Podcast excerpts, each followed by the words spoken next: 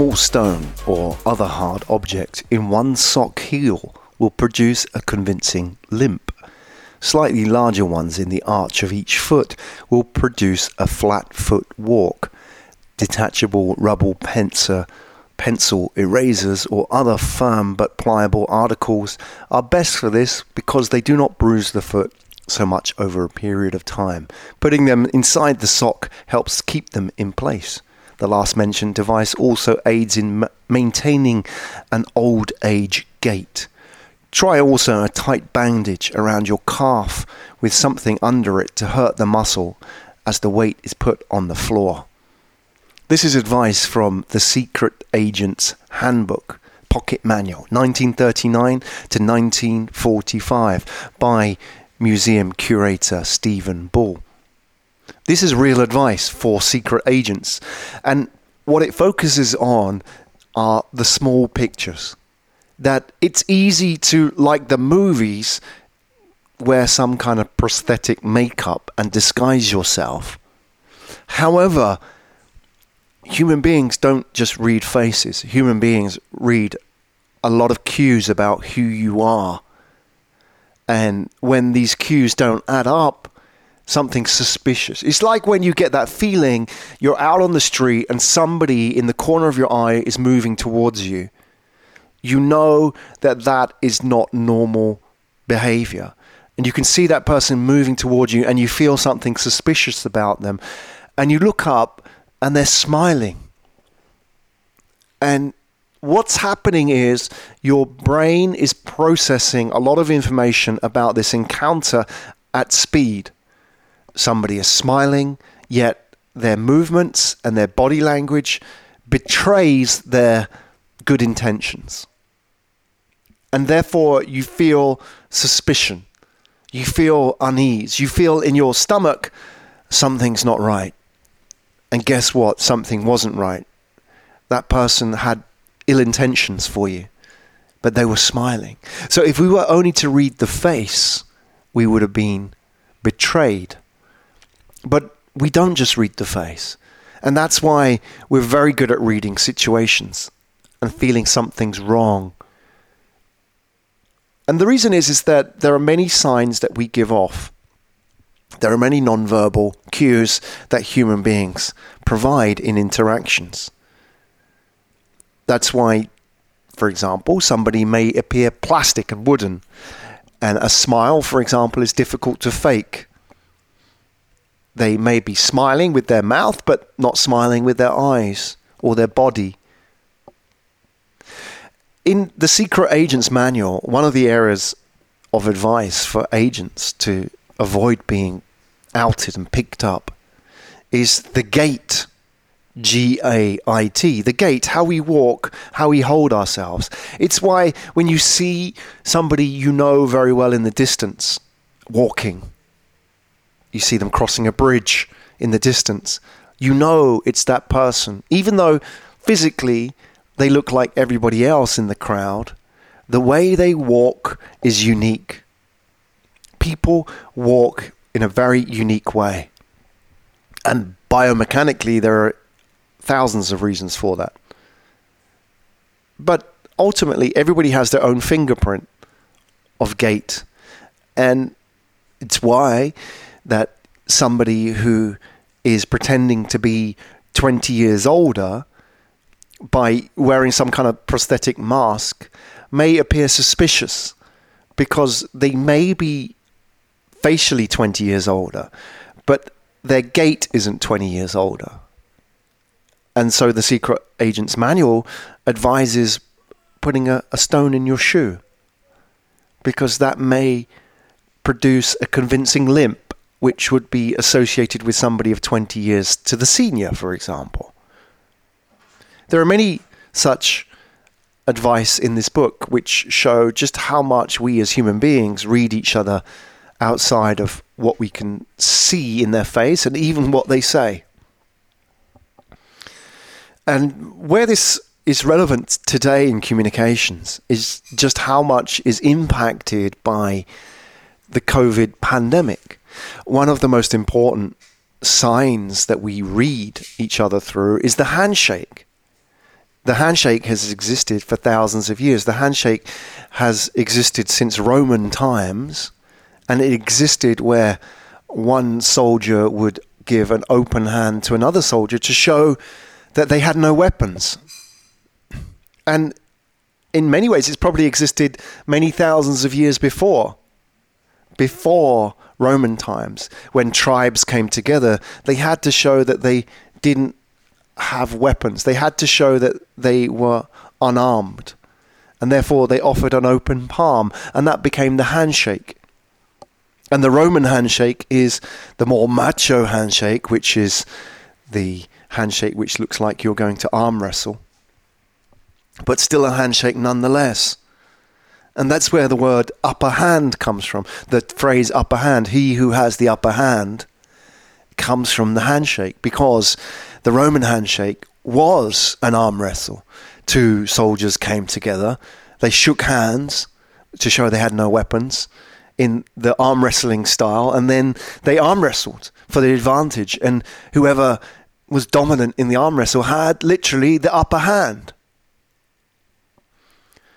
So the handshakers exist for thousands of years as a way for us to interact in a non violent manner because maybe interacting in this manner avoided bloodshed, avoided war.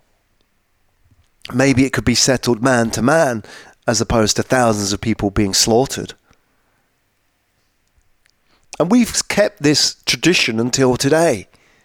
We still shake hands. And you know the feeling when you shake hands with somebody and they have a sweaty palm or they have a weak, limp handshake, like it's you're shaking a wet lettuce leaf.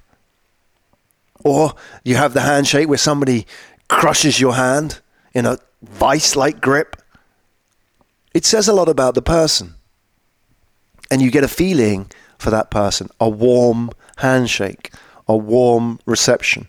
A weak handshake is a weak reception. The question is, is why do we still shake hands in a digital world when people aren't carrying weapons, where we aren't necessarily out to kill each other? It's because we still need signs to read each other, to trust each other. And whether you are somebody who may be brandishing a spear or somebody who you are doing business with, we still base that relationship and interpret the behavior on trust. And the core of our brain, the amygdala, is still very much based on the programming and hardwiring of our lizard brain, the fight or flight complex, which keeps us alive. We're not here to be happy as a species, we're here to survive. Happiness is a bonus, a byproduct. We're here to survive and procreate, and therefore, anything that we can have as a tool to help us do that at the expense of happiness is a good tool. So it makes sense that a brain complex, a system that responds us to threat, is a, a good system because it keeps us alive long enough to pass on our genes to a new generation. And we've developed a lot of that around these non-verbal interactions. How people walk, how people smile, body language, everything. The handshake is just one, and perhaps probably one of the most important ones. And I'll talk about it in another podcast as well. There is a, a corollary to this, which is when you are talking to strangers and you're reading them from you what you appear to believe to be your interpretation of trust. And there's a great book at the moment published by Malcolm Gladwell, and it's called Talking to Strangers. And I talk about that in a future podcast. And it's all about how we read strangers in the in the wrong way. But for now, let's talk about how our default programming, what happens in a post handshake world. If you take away probably one of the most important nonverbal cues for building trust, the supply chain of trust gets disrupted. And if you look around us today, everything is really about the disruption of the supply chain of trust. Like, you know, look at all the news. If you switch on the news today, it's fake news or it's doxing or it's fake influencers or it's outrage about something that's fake or somebody said something that wasn't real or an influencer got caught for pimping a product that they didn't use.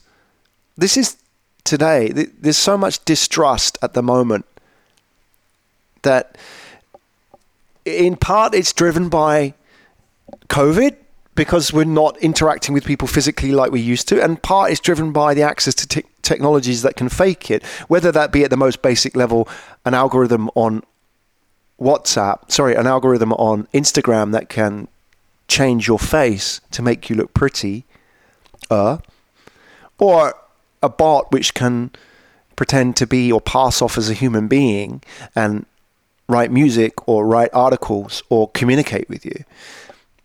There's a lot of distrust, and therefore, you know, the supply chain of trust, the breaking of that is manifesting as all these different news stories. It's all about deceit and trust. It's all about outrage and people saying that, you know, what the hell is wrong with society now? and the the under the undercurrent of that is this: it's that the traditional means for us to interact with each other are being disrupted. So, if you were to take away probably one of the most important tools for us to create trust, the handshake, what's left? Well, if we allow the situation to continue without replacing it with something else, what will happen is this sort of void of trust, which is just a hate filled, outraged void of negativity that we will only be more and more outraged and more and more distrustful of people. Or we can fill it with something positive. And this is what I talk about as emotional handshakes. Emotional handshakes are, you know, they are handshakes, but in the emotional form. It's what it says. It's not a physical handshake, but an emotional handshake. It connects people in a trusted, authentic way that the handshake used to do. I can't shake your hands anymore, but I can be more authentic. I can be more vulnerable. I can reveal more of myself. And so, in the post handshake world, there will be an increasing need for us to both skill our people with these ideas and these tools, but also to create environments where they have the green lights and the guidelines to do this. In the first case, it's training our people to act with authenticity as opposed to efficiency. And giving them the green light to be vulnerable and to share stories in a human and authentic way, which may not always be perfect, and accept that they may be wrong and they might not be 100% accurate to what the brand template is, but they are human and they're authentic. So we have to give a little first to allow people to flourish in an authentic way. And then we have to give them guidelines and guardrails. What do I talk about? This is our brand, our organization, our culture. This is who we are. You don't have to parrot the official monolithic brand story. You can interpret it and tell it in your own way. So, what it means is in the post handshake world, for us to be more human, we have to first be less brand. We have to be less templated, be less monolithic, be less controlled. We can't have brands and humans. The, they are two sides of the same coin, opposite sides. The brand exists because it's a controlled, efficient manifestation of the human beings within the organization. In many ways, human beings are replaced by mascots. Ronald McDonald is a clown. And it goes to show that the brand of McDonald's is a clown, not a human being. The human beings are inside low paid crew. And crew, by the way, is the word used to scrub decks in boats. That's a brand. It's efficient. It's a machine. It's where the customer is always right. But the customer is always right implies that the employee is always wrong. The customer is always right is a mantra which has disempowered people throughout the ages. What we need to do is remove that brand and remove that template and remove that manual and give people space to grow. If you see an old lady fall down in the street, you don't need a manual to know what to do to help that woman. You rush over and help them. That's human. There is no guidebook for that. You've seen it done elsewhere, and therefore you know it's the right thing to do. It might not be the most popular thing to do because everybody may be looking at everybody else and wondering who's going to do it first. But ultimately, leaders are the ones who care less about the opinions of other people and more about doing what's right. And therefore, if we want leaders within our organization, we also have to reduce the barriers within the organization. And those barriers are the gatekeepers, the choke points in the pipeline that control the flow of information, and the policies that dehumanize the people within inside the organization. Mission statements do nothing more than dehumanize the people inside them. Enron, for example, had one of the most famous mission statements plastered on its wall. Mission statements don't make good humans. In fact, they create walls which contain humans. What we should be doing is breaking down the walls.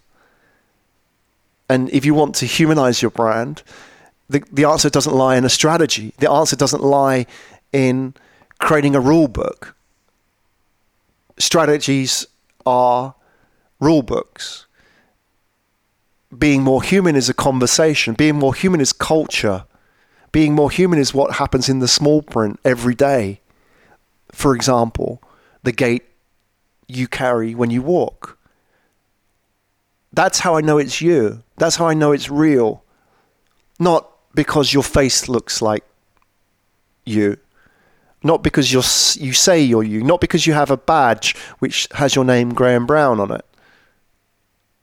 It's the small pictures that we read as human beings that help us understand whether you are real or not. And it's the same for humans as it's the same for organizations. Brand is the big idea. It's the opposite, it's the antithesis. Branding is over. Branding is an industrial era relic. Branding is about control. The future is about building human organizations, human storytelling organizations, where humans have a voice and they can communicate in small ways. They don't have to be telling big monolithic hero, heroic myths. They can be communicating small things. And that small thing could be simply as just saying to a customer, thank you, or how are you? It might not say it in the guidebook, but it's what we do every day and it what make, it's what makes us human. And if we want empathy, empathy to shine, then it's not a skill. It's not something you can train. And it's not a course you can take to make you more empathic. Empathy happens. Empathy happens when you remove the barriers that prevent it happening. And so, rather than trying to find the influences and the answers and the ways of engaging people out in the market in new technologies. What we should be doing is breaking down the walls that prevent all those people from engaging with us. You know, when we talk about brand, we talk about something that is written by an ad agency. Those days are gone. really, brand, if anything, is being replaced by experience. Experience is the small picture. Stories told on a daily basis inside the organization become expectations of who you are. Am I crew like McDonald's? Am I a barista like Starbucks? Am I cast like Disney? Those stories change your expectations of who you are, and expectations become behaviors because those are more powerful than any manual or customer service guide or training course. Stories become expectations, expectations become behavior, and behavior becomes experience. So, who you are as an organization becomes how we experience you. If you want to treat your customers right, you have to first treat your people right. And therefore, it's easier to focus on the big picture and pay an ad agency or a marketing agency or consultancy to write a strategy for you. But it's a lot harder and a lot more effective to focus on the small picture, the gait, the small things that people tend to overlook, but ultimately the ones that we experience you for and by. So I believe our future as business lies in a shift from brand to storytelling organizations, from the big idea to the small picture, and from branding to experience.